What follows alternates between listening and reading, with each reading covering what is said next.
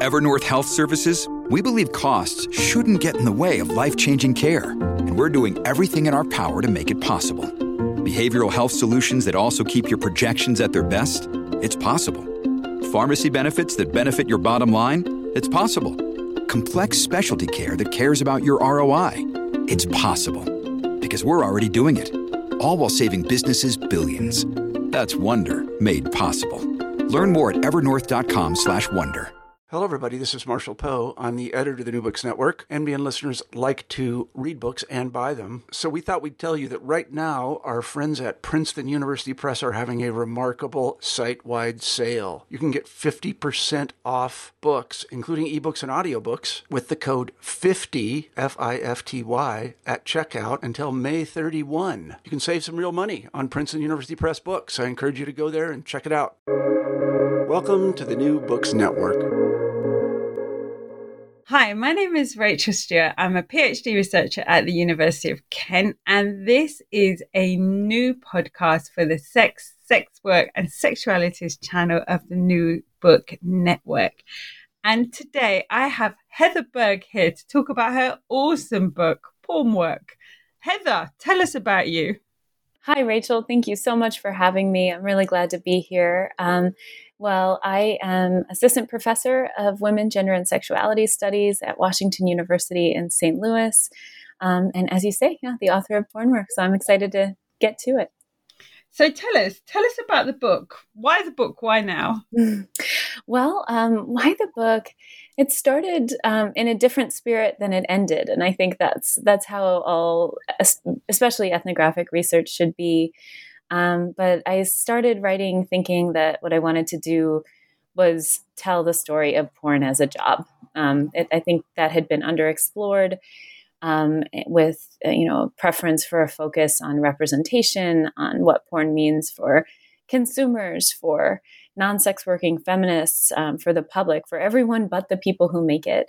Um, and I wanted to correct that. And so it started in that spirit. Um, and much of the book um, follows along those lines, but it also took new departures as workers pushed back against some of those premises.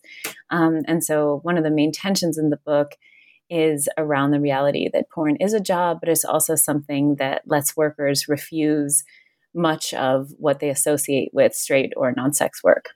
Yeah. And it's it's funny because I there's a sort of zeitgeist at the moment that I'm picking up when I'm speaking to people that we've been talking about sex work for a long time, but actually we haven't talked about the work aspect of sex work. We've talked about everything else. We've talked about, you know, performance and, you know, sort of gender and stuff like that, but we haven't actually talked about work. So this seems to be a really timely book because it seems to be picking up on the zeitgeist of what's going on, at least within the academia. So I just wanted to put that out there.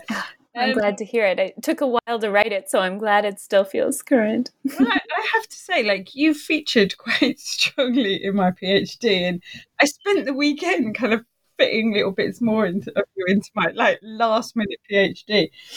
So I when and when I was doing this, I came across this awesome phrase: "Porn workers are often craftier than those in straight jobs." What did you mean by that?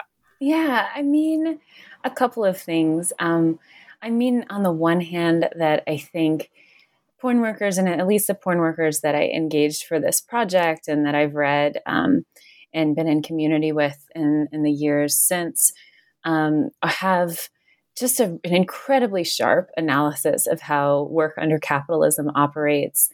Um, and in ways that I think it, um, are much sharper than your average straight worker. So, you know, I'll talk to friends who are dealing with just mundane workplace abuses outside of sex work. Um, and it might take years uh, to come to the position that, like, your boss's job is to take as much from you as they possibly can for as little in return. And people have all sorts of guilt about that and all sorts of, of kind of um, baggage around what they what kind of worker they think they should be and what that should mean. Um, and if they get treated badly think it's their fault. You know i think that's really common. And i just don't find that in the same way in sex working communities. Um, and that's a generalization. It's not always true. But in general i really found that um, that porn workers have this sense that like of course the boss's job is to to extract from you. And so of course your job is to fight back in all the ways that you can. And that comes to the second part of of my answer to your question around the craftiness, which is that I think that having that analysis prepares porn workers um, to find little cracks, little interventions, um, hacks, workarounds um, with just a lot more clarity of vision and and yeah, craftiness um, than you see in some straight working communities where often the you know, and of course, straight workers are always committing small acts of sabotage too. But I think often the the first um, response is to think like isn't that illegal? Like, can the state protect me, or uh, or um, you know, going to HR, something like that? And uh, of course, that's not everyone, but but I do find that foreign workers um, have a tendency to to think beyond that, almost as a first order of business. Yeah, I think I think sometimes with the sex industry, because there's no pretense, is there? It's stripped down to the hustle. It's not the hustle is not described, but disguised by the building you're in. It took me I it took you know within the university context, it took me a while to realize that the hustle was there. I just didn't notice it because of the corridors. Exactly. Yes, absolutely. Yeah, and I think that's so. You've put that so beautifully that um that yeah, it's just it's all stripped bare. It's all revealed. Um, you know, and and performers know like these are my fans. they know exactly how much and how little say uh, a studio director is bringing to the table um, and in ways that I think, yeah, can get uh, kind of covered up in, in, say, an academic context. Yeah, yeah, yeah, exactly, exactly. So your book discusses porn performers having engaged in collective action for decades. Can you talk us through that? What does that look like? Mm-hmm. I mean, so in, in terms of that, those kind of more formal interventions, um, that looks like a long history of unionizing efforts um, that have uh, you know routinely been met with pretty extreme uh, managerial um, um, you know pushback, whether that be blacklisting of performers who organize. Um, various attempts to you know to derail these efforts but yet you know performers keep coming back to to these um, strategies. And so in, you know, in the 1980s, that looked like the Pink Ladies Social Club, where a number of feminist performers got together. And at first, you know, we're simply trying to share information, but also to, to get folks to agree not to work under rate, to think about some, you know, just basic questions and how to how to organize around wages and solidarity. They were also thinking about health practices. Um, you know, in later years, there have been really exciting efforts around, again, um, you know, community self protection around health, um, around wages. Um, now, workers are organizing against the parties who are, in some ways, their most powerful bosses, which are platforms rather than individuals. Um, and thinking about um, shadow banning practices, how to fight back against um, you know, various forms of internet surveillance, um, and also to, to think collectively about, uh, you know, how to build power. So, in the contemporary context, I'm really excited about the work that the BIPOC collective is doing, um, you know, around these issues and also around sharing information, building power, helping performers to self produce when that's what makes most mm-hmm. sense for them. Yeah, and that's that's really funny because when I was interviewing webcam performers, and they they were talking about um, the use of the stream. Like, so when I interviewed them, what was happening is that the um, the webcam hosting sites were starting to take clips of the of the stream of the webcam host of the webcam performers and using them to produce little porn clips you know, because they they're kind of like capturing that new market for for clips, and so women were kind of um, sort of uh, protecting themselves in this kind of sabotage type way, which still meant that they made, earned money, but they would like to cool they turn the music up in the background. Oh, that's great because you know the webcam hosting sites won't take on yeah. music industry. Oh, oh, I love that strategy. That's brilliant. And oddly enough, it was like it was the most niche stuff that that was getting done to. It wasn't the vanilla stuff. It was the really kind of out there kind of BDSM stuff that they were they were recording because they were using the, the, the, sort of little little clips, which kind of brings me on to your ne- to the next point. Now I wanted to talk to you about. Can you tell us how the book discusses the, the direct to, to consumer scenes? And how they've really impacted the industry because it absolutely yeah, I mean, so the the first connection to what you're talking about um, is the reality that old school, you know, traditional producers, directors, agents, um, who are predominantly white men, um, have had just really concrete and um, and kind of calcified old fashioned ideas about what sells, who's marketable, what bodies and sexualities um, and you know even just forms of content are marketable. And so many managers told me you know i'm not racist but it's just that there's no market for this this niche you know that's always the the excuse. Um, and then at the same time the kind of content that has um, been just booming um, that has taken a huge portion of market share for digital content um, but also just in terms of you know which performers are, are making their way. There are still intensive hierarchies in platform based work, um, but but performers find that there's such a, a more varied market um, for really whatever you have on offer than traditional managers um, could ever even imagine. And so I think I think that also speaks to what you're talking about, where like now hosts uh, are are you know trying to steal webcam models performances and market them as porn scenes. But even that that's management scrambling in this really kind of derivative and reactive way to strategies that sex workers have already developed. It's not like management coming up with anything interesting on its own. Um, and i think that that's that's just the case over and over again. Yeah and I, I and i think that's really like that's really important because the both women that I talked to that mentioned that they were kind of like they weren't at all heteronormatively, you know, like they weren't the masturbatory like articles of like these middle class white men that run the porn industry, but they they created these real niches and that kind of parasitic thing that the porn industry does. But I like the idea as well that there's this kind of cross contamination going on now, and this is why I mentioned you in my PhD. Is like like sort of webcamming as a satellite of porn, but now it's almost the other way around as well. Yes, absolutely. Yeah. yeah. And then, you know, I think the second part of the answer to your question um, about direct to consumer content. So, in, in, on the one hand, it has opened up the sphere of, you know, who gets to be a performer in the first place, um, who can make a living off this work.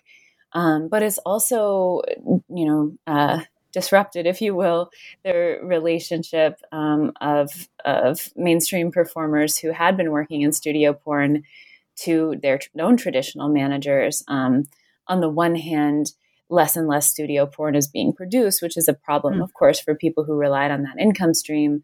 But on the other, um, there are some folks who have managed to not only wrest autonomy from doing scenes that they produce on their own terms and that they own the copyright for, um, but also to just make more cash um, than they ever had uh, from doing traditional scenes. So it's really this this um, fascinating moment, and and I, you know we're not it's not quite clear where where things will land, but there are some some parties you know such as OnlyFans um, such as you know Manwin or MindGeek, um, who you know are developing just huge amounts of power, um, and at the same time, individual performers have more power vis-a-vis directors, for example, than they ever have. Yeah, yeah, it's interesting.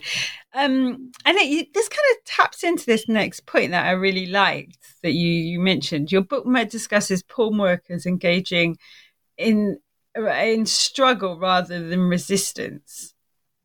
Can you break that down for us? Because I because I liked it. I like the idea that there's str- resistance sounds passive. Yes, exactly. Struggle sounds really kind of proactive. Yeah. Well, I'm so glad that you that that landed and that you're pulling that out because that's really important to me. Um, and yeah, I think you know, on the one hand, part of my move away from the language of resistance is just that it's been so co opted, you know, especially by, you know, liberal feminism during the Trump years. I mean, so part of it is just fatigue with the term and the ways that it's been watered down. Um, but yeah, I also think that, that both resistance and resilience assume a top down process whereby working people on the bottom uh, resist forms of oppression and control that are craftily you know devised by as if as if management like knows more than workers uh, has more foresight and is strategic in different and better ways. Um, and that's just not the case in this industry and i would venture in most and this is where you know my marxism is an autonomous marxism so i'm really i'm most interested in in in forms of struggle from the ground up um, and I think that that's true across industries, but I think it's particularly true in the porn industry, where you can just see, um, if you're paying attention, um, managers flailing all the time. And, and again, I think the the webcam example that you offered us is a perfect one. Like that they are are trying to catch up with the innovations that sex workers have already figured out. Sometimes they do so successfully because they have more resources and they're not as targeted by the law and there are all sorts of structural things that make that possible. Um, but in terms of the ingenuity itself, that's on workers. Um, you know, there's this old labor studies um, saying the the manager's brain is under the workman's cap. I think we can see, you know, all the ways that that that manifests in this context too. So I think that struggle really, you know, what I'm trying to do with that is highlight that dynamic, um, but also to really highlight the reality that we're not talking about resistance in an apolitical way or in a way that that doesn't presuppose that there is actual class conflict happening here and that any of the forms of resistance pushback hacking whatever you know are a matter of of class struggle um, that they are a matter of of composing ourselves as as a class of workers. Um, yeah ra- again rather than just reacting to to management in this kind of um, um, iterative way. Yeah, and I think it's really important because it kind of expands the debate as well, doesn't it? Like sort of, you know, the in, into a wider debate around struggle around work. I mean, why wouldn't you do porn? Because it's quick and it doesn't take that much time. It allows you other time to do other stuff. You know, so that's a struggle in itself, isn't it? Is the fact that you've opted for a form of sex work so that you you co-opt more of your time back. So the struggle starts before you even you know start sex you know start porn and then once you get there the struggle continues yes yeah, you know? yeah. and i love i love that concept i love that concept of because also as well when you start to talk about um porn as a as a as a site of work struggle yeah automatically start to shift that that narrative away from victim you know you've you've been cast into the onto this porn set totally against your will and now you've got to resist. Hell no. And i and i really like that because it, it kind of like expands that that thought. Um this your book talks about porn in terms of anti-work. Can you tell us how the book does that? Yeah no i mean and that this um I'm sure by your design, this flows so well from your last question. So, yeah, so we were talking about, you know, struggle in the workplace, but also um, porn work itself can be a way of doing struggle against uh, the wage relationship. Um, and that's not to say that it's cleanly outside of it, but it is a way to resist some of its harms, some of its tediums, um, some of its forms of exploitation um, and that, and I mean that not just in a, an abstract sense, but in a really basic one, which is just to say that many people do porn as a way to get out of doing other jobs. Um, and and you know, I think it can. It's really crucial to remember. Um, sometimes this, I think, in in scholarship from self-identified allies, there can be this tendency to tell sex worker stories um, in ways that assume that the hierarchy, you know, the class hierarchies within sex work are um, are calcified and obvious, and that you know there are some people who have privilege as such, uh, and that's certainly true. But um, but this idea then becomes that there are people at the bottom of the hierarchy who have no ability to intervene in their conditions, who are you know just working to survive in the most kind of basic way. Um, I've been, you know, re- I'm really inspired by um, by um, Moses, formerly known as Femi Babylon's writing on this, um, on the problem with the the the, dy- the language of survival sex. You know, this idea that there are some people who are just it's similar to the language of resistance, right? Like there's something reactive about it. Um, when even folks who have very limited economic options are still refusing something, right? They're still struggling against something, whether that be low paid fast food work or a shitty foster placement or an abusive family um, or historically domestic work, right? like there are all sorts of, and this is particularly true for racialized workers. Um, so there's a, still a refusal at work, and I think we have to absolutely pay attention to that um, to avoid this kind of sense that that sex workers need protection because it's a last resort. I think that that that leads us to really empty politics. Yeah, yeah. Um, and yeah, totally. But also as well, it's very static. It's very, it's very punctual. It's like the whole Rocky implies that you don't move from like you know that it doesn't get the horizontal nature of sex work. So when I was interviewing uh, webcam performers, I um you know, and from my own experience, like, you know, I would be doing several things at once and they were doing the same. So they'd be webcamming and they'd be making clips and they'd be doing telephone sex and they'd be doing a whole loads of other things. And if they met someone on cam who was particularly, you know, they they felt like, you know, they could hook up with, they'd hook up with them. So it's not it's not a strata going up. No. It's a cross. Absolutely. And also this idea that that people who are doing survival work never have the capacity to intervene in their conditions. I mean, just seems so condescending to me.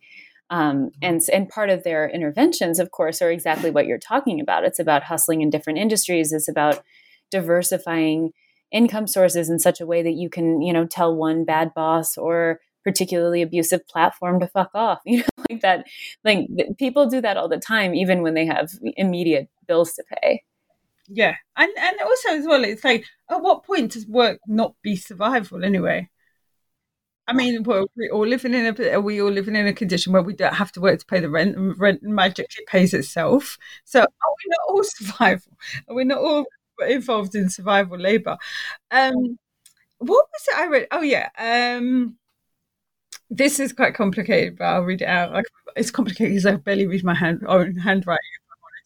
Right. I, re- I really love the phrase that porn dialectics are messier than conventional stories of class struggle because class boundaries are less uh, less calcified here.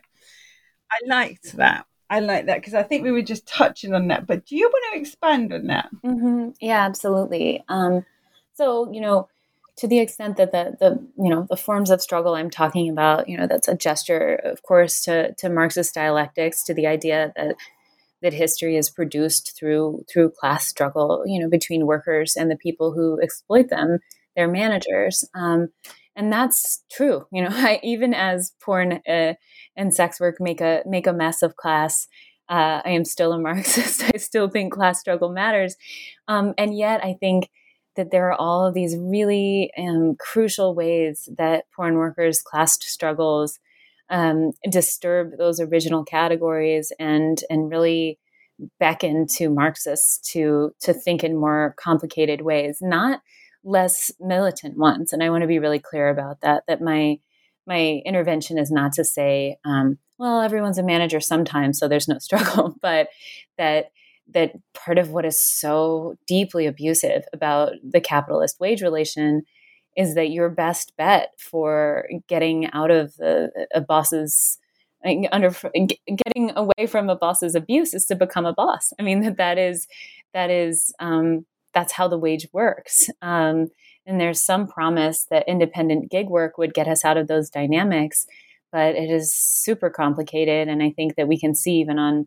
on direct to consumer sites such as OnlyFans, um, all sorts of, of non horizontal um, uh, dynamics around trade relationships, who's making more money off scenes, how those are brokered, who gets protected, and by what means. Um, so all that's to say um, that I think porn, you know, disrupts this idea that there are discrete categories between workers and managers um, because most performers have been managers at some time or want to be. And so there you have, you know, a working class community, but um, composed of people who are doing everything they can to rid themselves of worker status. And that's, of course, a matter of class struggle too but it's one that doesn't fit neatly within um, left labor studies and labor activism's you know dominant ethical and political categories. And so we have to think in new ways about what to do with that. Yeah and i think as well it speaks to the absence of the porn uh, sort of performer's voice as well. Because what we lose is then a whole kind of discussion about how your mate got you the job yeah you know because quite often like my experience i mean i'm in this really bizarre position that i make a lot of money from this this retro porn i made like 20 odd years ago like these little clips and my friend had this idea of making them more retro so we look like we're in the 70s in the 90s and i you know i make more money from that than i ever did doing anything else and i have not that got recorded forever ago and it was a friend that suggested that. It was technically i suppose technically i was working for her at that time but it wasn't really like that. And i think what we do what we lose is that kind of like that kind of networking and rhizomic kind of conversation that also makes that power dynamic really negotiated. Sometimes more abusive but often you know often you know more negotiated. Yeah and sometimes both at the same time right? Yeah yeah yeah yeah. Yeah i was like yeah. i was thinking about um the conversation. I had this quite well-known porn actress called uh, Tasha Reign. She and she was really interesting about you know call you know sort of calling out sort of bad work practices but also about the control of her image, about control of like the the the wording that's used to describe her. It's just like, don't you dare call me a MILF. I'm still in my twenties. I'm saving that to my forties. You know, she was really interesting and you know, and I think we lose that, don't we? It's almost like because we're still we're still kind of like one of the hangovers of the of the porn war debate was this kind of catfight debate that didn't have any nuance so you know we're cast into the idea of like these exploitative relationships among people who don't know each other and actually that's not always the case. No rarely yeah.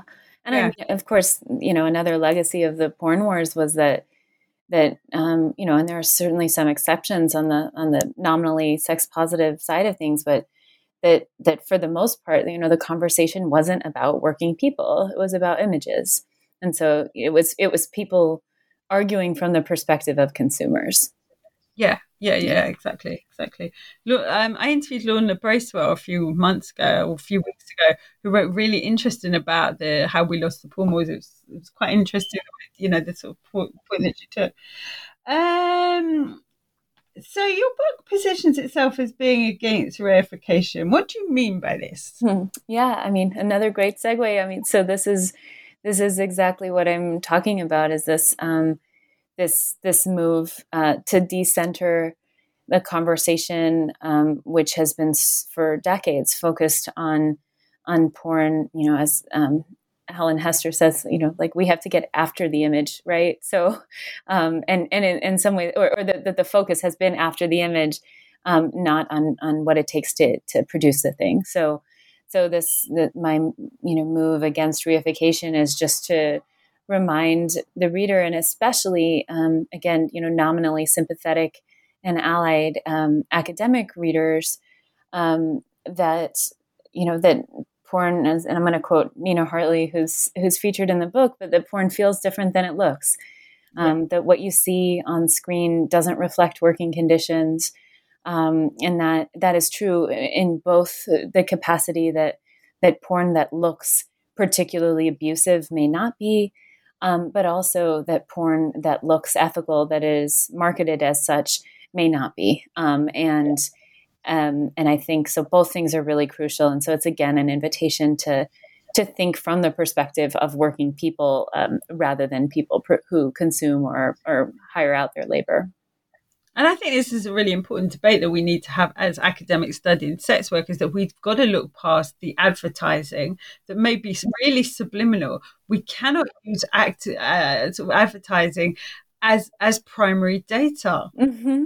Right. We, you know, the sex work research have just had a major blast because we were talking about somebody using adult work profiles as a data source. You can't do that. And it's the same way you can't take on face value what you see within the within a porn, you know, sort of porn production without talking to the people involved. Yeah. I mean, and I, and I, I think another line of inquiry that I think to me seems much more vibrant in in perhaps the circles that you're running in the UK context is a conversation about just class and academia, um, and that and the sort of um, built-in impossibility, of course, that some people buck, but of of working class academic life, and I think that has a lot to do with then the frameworks that come to dominate it. Like if you come to any kind of inquiry where your primary engagement with service work has been as a consumer, then of course you'll read an ad and think that that's yeah. reality.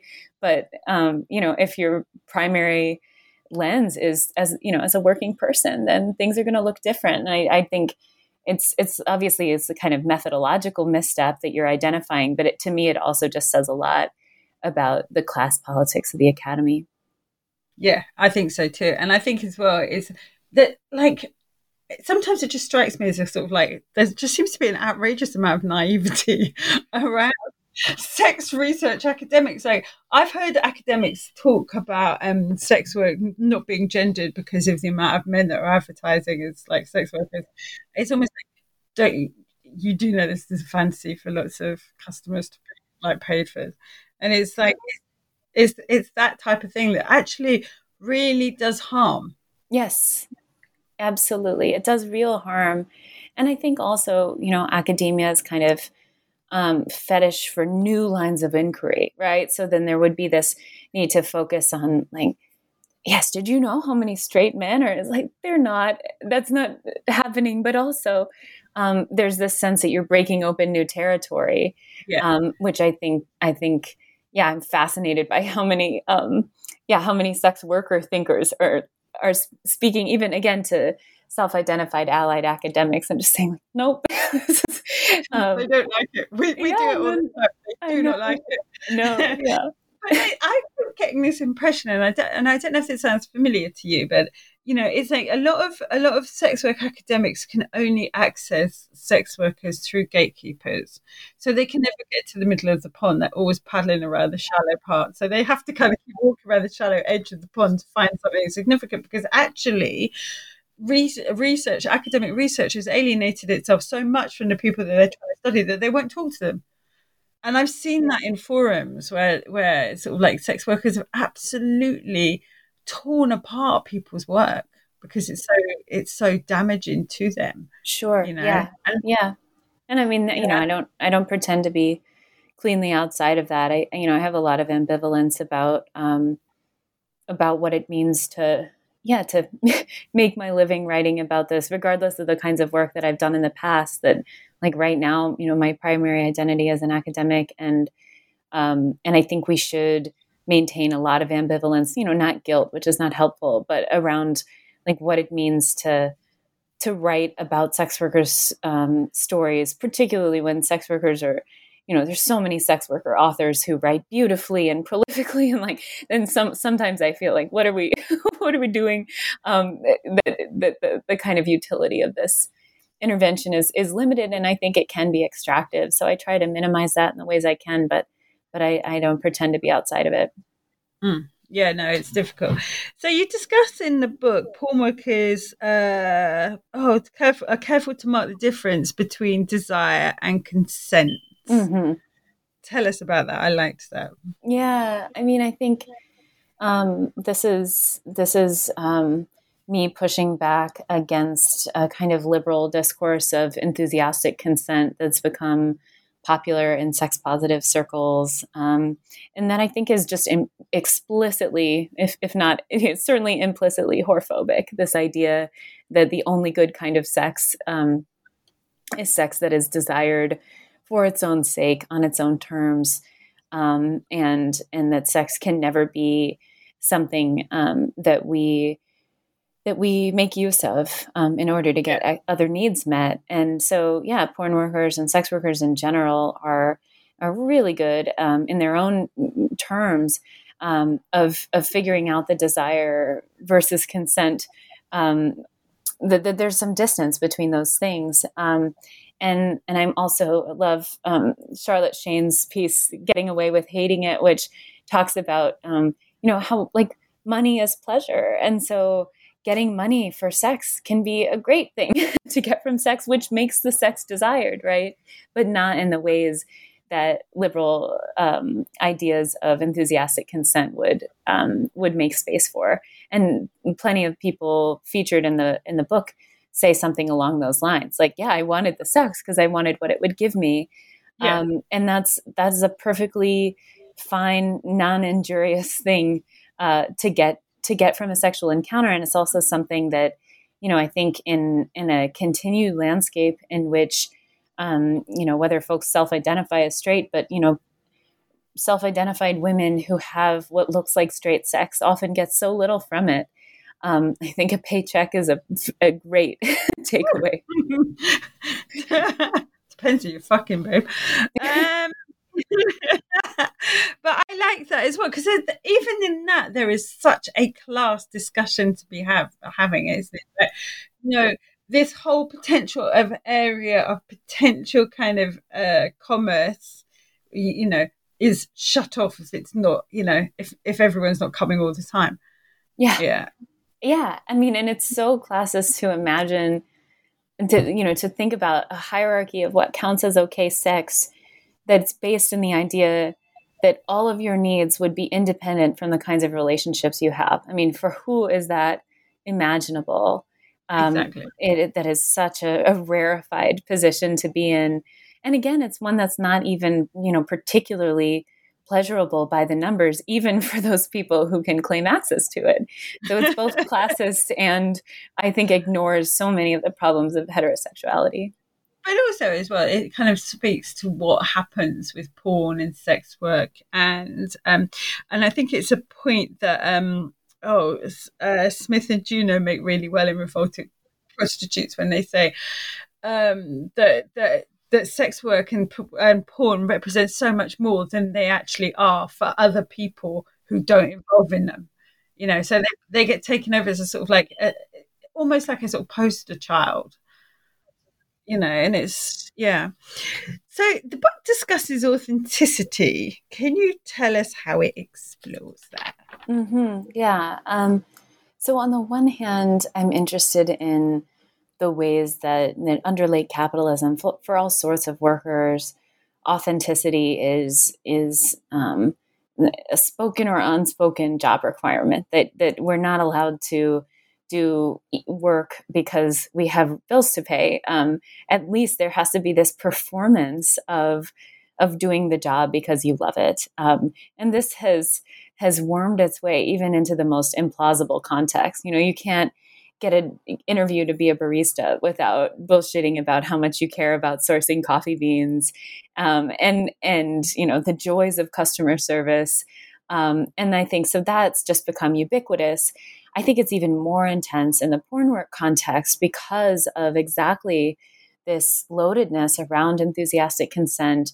I think as a response to anti-porn feminist claims about um, the the total uh, lack of ethics of porn production and consumption, um, there's been this reaction on the part of some consumers where um, you know the response to just a great deal of internalized shame around consuming sexual products and services has created a group of consumers who try to allay their ethical concerns by demanding more work of sex workers, um, whether that be social media performances that give um, fans a sense of who you really are, um, that uh, you know, on film performances that convey deep interest in the scene itself. And I'm fascinated by by fan discussion boards, you know, where fans um, try to ascertain who's who's having a real orgasm. I mean, there's so much um, there's so much wrapped up in that, and I do think that at least part of that is about fans trying to allay some of their concerns about simply paying sex workers to work. Um, you then have producers and directors who are responding to this free floating anxiety by um, by imagining themselves and marketing their products as ethical because they are authentic um, and that that looks like a lot of feminist and queer quote ethical porn um, but it also looks like in mainstream p- porn and um, smaller low budget productions um, this idea on the part of of directors that it's wrong to hire people who need money um, which of course since we're all doing this work because there are bills to pay just means you know more work in in pretending that the money isn't important. Um, and then but the other thing that i want to say about all while all of those things are true um, authenticity does matter to workers sometimes um, and so much of what is deeply painful about again about just you know laboring under the wage is alienation is a sense of of tedium of pleasurelessness. Um, and so some workers struggle against that by finding forms of work that that feel more at home to them, that feel like they do express the self in um, in a, a, realer way. And I want to take that seriously at the same time as I, I critique uh, management and consumers who demand that kind of performance of workers. Yeah, and I think again, like, and I feel like I've spent all day like just slating academia, but I'm going to. yeah. but, but this idea of authenticity is really interesting because, in a way, it's kind of like the, the, the, constant like debates that we have around exploitation, around trafficking, and all the other things. It kind of puts a pressure to look like you're having the best time ever in order to distance yourself from this kind of assumes like you know sort of uh, victimization. But at the same time, there's also a misinterpretation of like say what really is authentic and what really is capitalism invading new markets. So we get this discussion about BBWs, uh, big beautiful women, big black women, whatever, um, all the time, and it's cast as a kind of authenticity. Yeah, when actually my perception and having spoken to to uh, you know like webcam performers is that actually it's it's more like a case of capitalism invading areas of the market that under the old form of like studios they didn't get to exploit. Studios were, were weren't employing big women or big women of color or women of color generally. Whereas in the new reinvented world, everyone can be profited from, but not necessarily equally. No, I mean, so, I, yeah. Go ahead. I, I spoke to a couple of women that like who who class themselves as BBWs, and they were saying you know, nobody ever speaks about this, but we, you know, like to get people to pay for the same money for the stuff that they desire is is difficult. So there's this kind of idea that authenticity is equally uh, sort of sort of compensated, is equally recompensed. You know, and I think sometimes we we we we miss that in academia. We see authenticity because we see the inclusion of ever of more and more bodies into the workplace that would yes. have been excluded before. Absolutely, yeah. I mean, so I do want to like uh, there were uh, you know old school studios that specialized in BBW productions. Um, so I don't think that that's like entirely new. Um, but but yeah, absolutely, um, the market has has exploded in in new directions. But I, I still think that that is a a dialectical process, right? Where like where platforms have found new areas of the market to colonize, but also that's only because workers have muscled their way in um, and, you know, again, developed markets where even those platforms had never imagined a market might exist. Um, so, so I think that, that that dynamic is really messy and complicated. Do you think it's a case of muscling in though, or a kind of a, a sort of like a, a, sort of like an awareness, a response to to um to a kind of knowledge that you've got something that people inherently desire? I, I remember interviewing this woman and she was in Trinidad and she was she was of South Asian origin. She was quite large and she was like, I'm I'm I'm you know I'm a sort of, I'm a niche on my own, and it's like I really really enjoy that. I really enjoy it. And it's like she said, but I, I but I felt like that already, you know. And it, it's kind of like so. I think the kind of authenticity is about people recognizing before they get on cam that they that they've got something that other people want to purchase, and then they kind of expand on it from there, you know, because. I, I think sort of like sometimes I, I don't think we and again a thing that we don't always talk about is that is the positive affirmation that people get from porn, from webcamming, and you know that appreciation, that that sort of uh, you know audience appreciation. Mm-hmm. You know, that's real. I, yeah, yeah, absolutely. I mean, and I think, I think you know something I'm concerned about. Um, in in sex worker activism more broadly right now and i think you can see it reflected in scholarship and that i try to disrupt some of that in in the book um, is is this this solidifying of of two new camps and in you know not in our own kind of mini sex war which is you know this idea that there are some people who talk about labor and there are some t- people who talk about pleasure. There are some people who talk about money and others about these kind of psychic affirmations. Um, and i want to to think about the pleasure and the psychic affirmations um, you know as material too. They are they are things that that give workers something um, and thus, you know, even if you're someone who nominally is focused on questions of political economy and class, you should absolutely care about that. Um, also, of course, you know, in a in sexual economies under capitalism, um, you know, what feels affirming to us often feels, you know, the affirmation feels like security. It feels like like being wanted means that you'll be okay. And I don't think that any of those things can be parsed out. So that this sense of of having power in your you know erotic capital if you will um yeah like that that matters um on a, on a on a basic level in terms of these you know ego questions but also like that it's about this or if i think for a lot of people um can can also kind of map onto the sense that particularly for people socialized as women that like if you're desired that you'll have a little bit more security in this world yeah.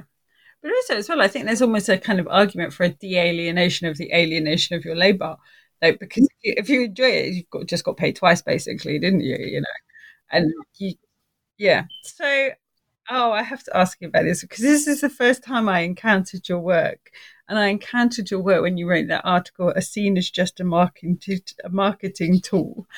It's the name of the um, uh, of a chapter as well. So can you can you tell us about that?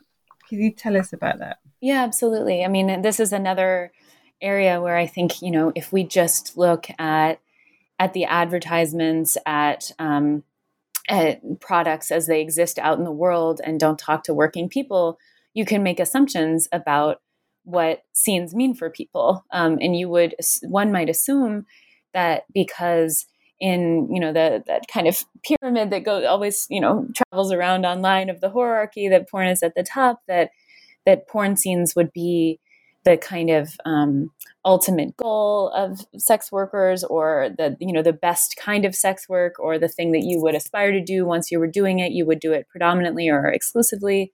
Um, and it's just not true. So so so many performers um, use scenes really strategically simply as a way to market their other hustles, whether that be um, escort work or a tour um, as an erotic dancer or um, work as a webcam model. Um, you know, their direct to consumer scenes, um, a fleshlight, whatever. and I think that, that that matters for a couple reasons. Again, I mean, that that piece that you originally read um, was was included in porn studies, and it was you know partly an invitation to porn studies scholars to to decenter the porn scene as the primary object object of inquiry.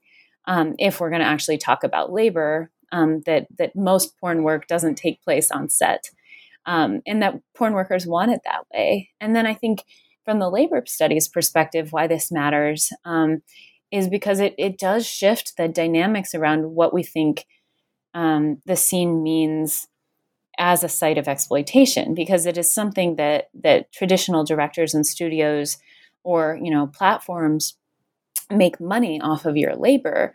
But if you're using that thing not primarily as an income generating space for yourself but rather as a way to market other hustles then it's not necessarily someone making money off your time in in a top down again uh, kind of tidy way. It's much messier than that and I'm, I'm really interested in that dynamic. And the last thing i'll say about that is just that that directors and platforms know that that's the case more so than again than academics often understand this.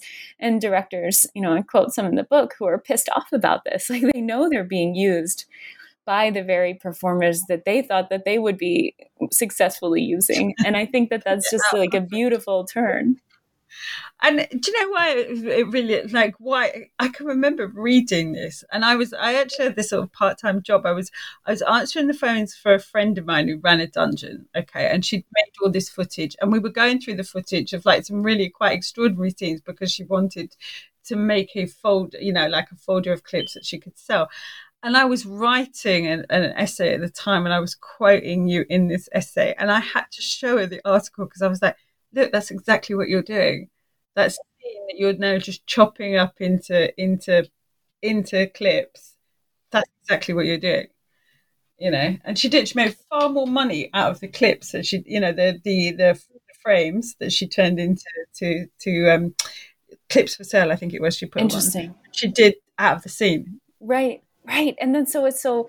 What's I mean that that's that's great. I mean, yeah, she's using this hustle, but then it's also so interesting to me that that then anti porn feminists who nominally want to to reduce the power of you know male porn managers right like these boogeymen um, actually miss the areas in which sex workers are already doing that right and yeah. so so they, they almost need porn workers to remain in a subordinate position so that they have an object that they can they can fit into these narratives um, but there's no space in those narratives, right, for someone showing up on set um, purely to, uh, you know, in some ways, like manipulate the dynamic to their benefit. Like, where would you fit that into that analysis? It can't exist. And so, in some ways, I think those anti-porn feminist thinkers, um, you know, would prefer that those forms of struggle aren't taking place, and that, to me, feels extremely violent um, as as a kind of hope. Yeah, exactly. But also, as well, if you, if people are already doing that for themselves, well, then you are now redundant. Yeah, it's like exactly. You're, you're not you're right. not needed here. Yeah, exactly. And from a personal point of view, around about the time you, you need the middle classes to come and rescue you, you're really right. in trouble. Yeah, exactly. So, can you tell us how the actors you spoke to put boundaries between life and work? Yeah, I mean, I think I'll say first that not everyone wanted to. Um, and I think that's something, again, that that some um, scholarship, particularly around freelance, gig, and creative work, sometimes misses. There's this assumption that all workers find the blurred boundaries between life and work to be, you know, a uniquely draining condition. Um, I think it's really interesting that that assumption comes from academics who are, you know, we're both in like zooming in from bedrooms right? So so i think you know i read this these accounts and i think well you've also chosen a career that blurs those boundaries and you've chosen it because that gives you something. So i just want to say um, you know that, that that that boundary isn't necessarily desirable for people um, but um, of course you know as as as folks in academia know as well um, that you know pursuing work that doesn't have those clear lines can be less alienating, but it can also mean that you never clock out. Um, and and yeah, poor work, porn workers navigate that in all sorts of ways. Um, you know, some folks um, have strict keeps really strict hours. Some folks um, mark the distinction not in terms of hours or spaces, but in terms of personas. Um, and some folks, you know, work all they possibly can during a period of a few weeks and then take time off. Um, they also think about crafty ways to, uh, particularly in digital economies, to automate the process so that it looks like they're working all the time, but that that's not the case. Um, but you know that's a, it's oh it's a struggle and it's really hard. I think you know in, in terms of the research you've been doing around webcam work. Um, there is absolutely an expectation that, as you know, this is for the listeners, um, that that in order to um, to kind of climb the, the algorithmic hierarchy, that you have to be working all of the time, um, and I think that's a a double bind that a lot of sex workers can identify with. That you you know you pursue the work to have more freedom over your time, and also it takes up your whole life. But you know what? That that the thing about the algorithms isn't necessarily true. I interviewed a performer who who was doing a PhD in algorithms, who was also a performer, and she was like, that's not you know certain performance certain platforms that you can just log on. It's about it's about the speed of your of your um of your internet. Because it's no good if you're on there 24 7 but they can't take your clips. They can't use your stream to divert traffic. It's not about how often you're there. It's how good your equipment is. And other places you just pay to to to feature more strongly. You know so even that the, the academia the academic assumption of victimization of certain types of people is totally kind of like skewed. Um right we're almost we're almost there. You talk interestingly about sex work and the state in the book. Can you tell us about that? Sure yeah. I mean um, there are a few places i could go with that. Um, I, th- I think i'll start with with the central tension of of that piece, um, which is that in ways that look quite strange um, for, from per- perspectives of, of folks who organize around straight work, um, that porn workers often ally with managers, again, you know, human and algorithmic and platform, um, against state intervention in um, in ways, again, you know, particularly around regulations, around occupational health, um, and things like that, um, that we just wouldn't expect in um, in other workforces where workers are often asking the state to come in and intervene. Um, and I think the the kind of conventional academic understanding of that is that sex workers skew libertarian, and sometimes that's true. But um, but what I found is instead that there's this this really deep and sustained critique of the state that's not coming from a libertarian perspective, um, but that's coming from hard earned historical memory of state violence um, and an understanding that, on the one hand, state protection um, around sex work has, um, you know, overwhelmingly treated sex workers as vectors of disease um, and unruly bodies to be contained rather than workers who need protection. But on the other, a lot of sex workers, because again, they're refusing and fleeing from straight jobs, know very well that state protection, even in recognized and respectable work, is limp. You know, that in the UK, you've got these zero hours contracts, and that gets used yeah, against people all the time. Um, but you know, certainly in the U.S. context, this idea that that, um, and again, I think a lot of academics have this idea because they uh, have access if they have you know a salaried position um, to slightly more protections, but um, this idea that if you are a, a recognized employee, um, that the state will protect you when your boss is abusive or puts you in harm's way. You know, most working class people know that that's not the case. Um, and one thing that I'm, I'm always tickled by is um, is academics will read portions of, of this chapter in particular, and um, you know, and, and sections on on uh, employers say not paying for workers' comp when somebody gets injured, and they'll say, "Isn't that illegal?" And I think, you know, I think half the academics I know have stress-related illnesses, have worn their teeth into a nub. You know, it's not their universities aren't paying for that. So, you know, the letter of the law matters almost not at all when none of this is enforced and when most working class people can't afford to sue and these systems aren't actually set up to, to serve workers. So that's true for all workers but i think you know of course sex workers and, and porn workers in particular know very well that the state you know does, is not there to support their their labor rights claims. Yeah, yeah, and it's really funny as well because I was thinking about Agustín, Laura Agustín when you said that she talks about the helping gaze, like the helping gaze of academics probably should be like turned around and she goes down and see actually who needs the help here? You know and yeah yeah. So in your conclusion you say that the narrative of porn as an escape from work operates on multiple registers. What does that mean?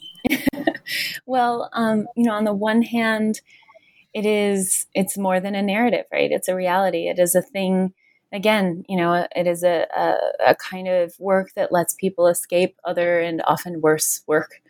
Um, and that is real and it matters. And, you know, and I think we've touched on that a lot in this conversation. Um, that that that refusal matters. Um, I think it it changes individual lives.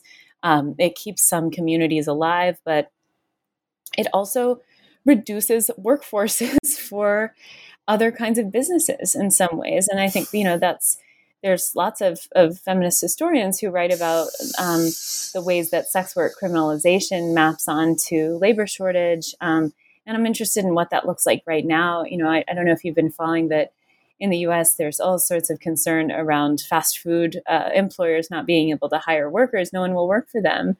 And, um, and I think you know, it's part of it's it's not obviously I'm not not all of those workers have turned to OnlyFans, but um, but there there is I think a dynamic in which um, in which workers sometimes choose to hustle instead of clocking in, um, and that that can be a real flight, um, if not a total escape.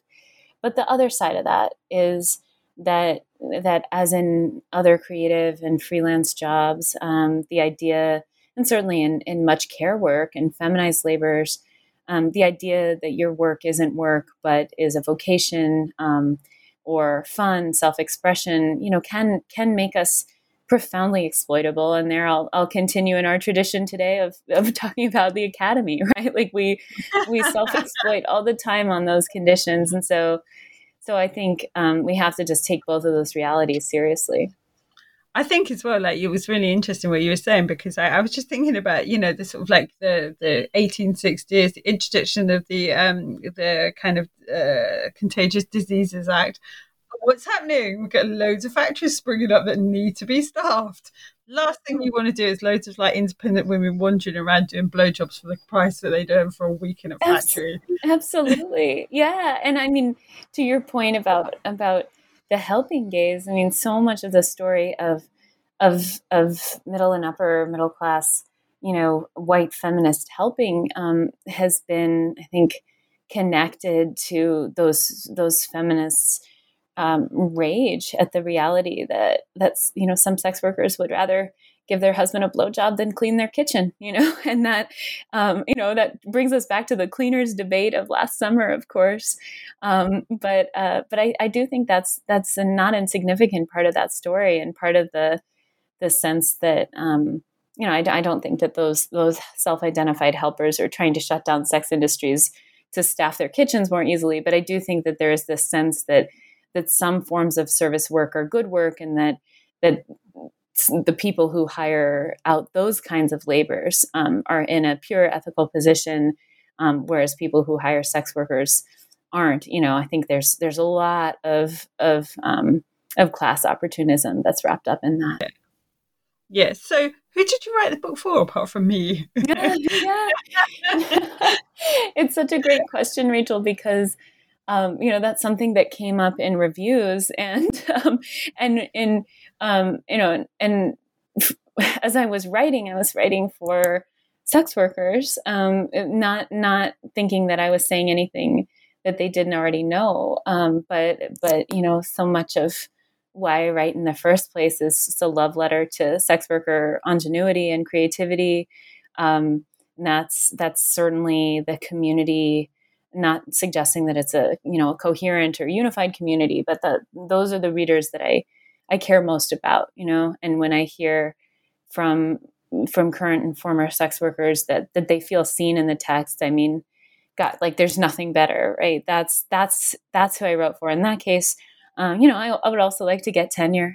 so, and I, I, you know, if if there's a, some small way um, that that this can can shift conversations, um, you know, away from these frames of workers' reactivity um, away from reifying frames, um, away from from liberal ones that assume that that that you know even if, if there's an idea that that capitalism is exploitation, that it will always exist. If I can push us away from that at all, then I'm writing for for scholarly audiences that are willing to move in that direction, um, and also you know with with and alongside the the thinkers both within and outside the academy who are already having those conversations. Um, and then you know finally i'm getting some emails from from porn fans um, who um, this is not an invitation please do not continue to send me lots of emails but um, who you know who say they're learning something um,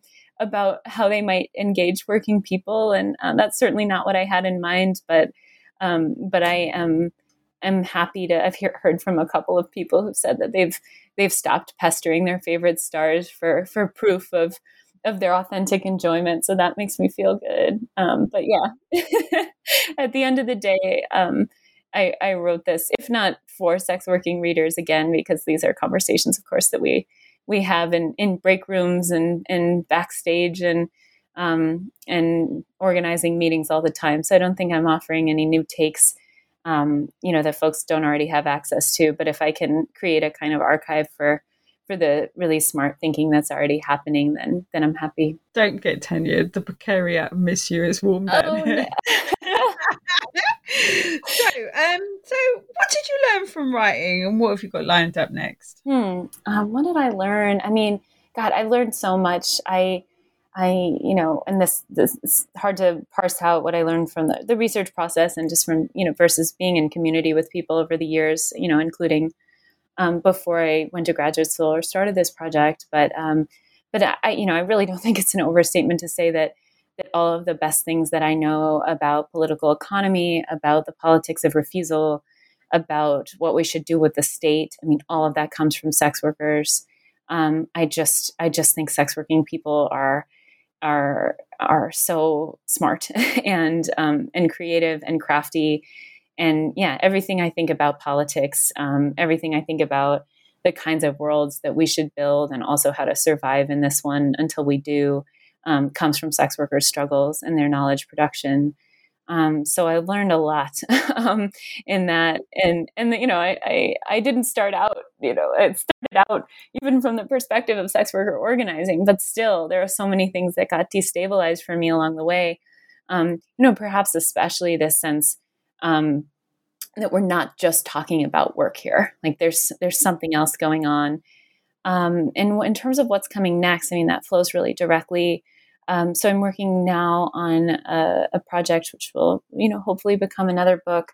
Um, that's right now I'm, I'm calling it an intellectual history of the sex worker left, um, and did a bunch of interviews with um, anti-capitalist identified sex workers, and um, just thinking about their knowledge production in a in a much more direct way. So whereas the porn work book is a labor ethnography that's certainly trying to highlight um, porn workers thinking about their own conditions, um, I've become kind of more and more uncomfortable with the ethnographic gaze, even from a feminist perspective, um, and just what it means to um, even even the, people were so generous with their time and inviting me into their spaces, but I don't know that I could again um, insinuate myself into people's workspaces.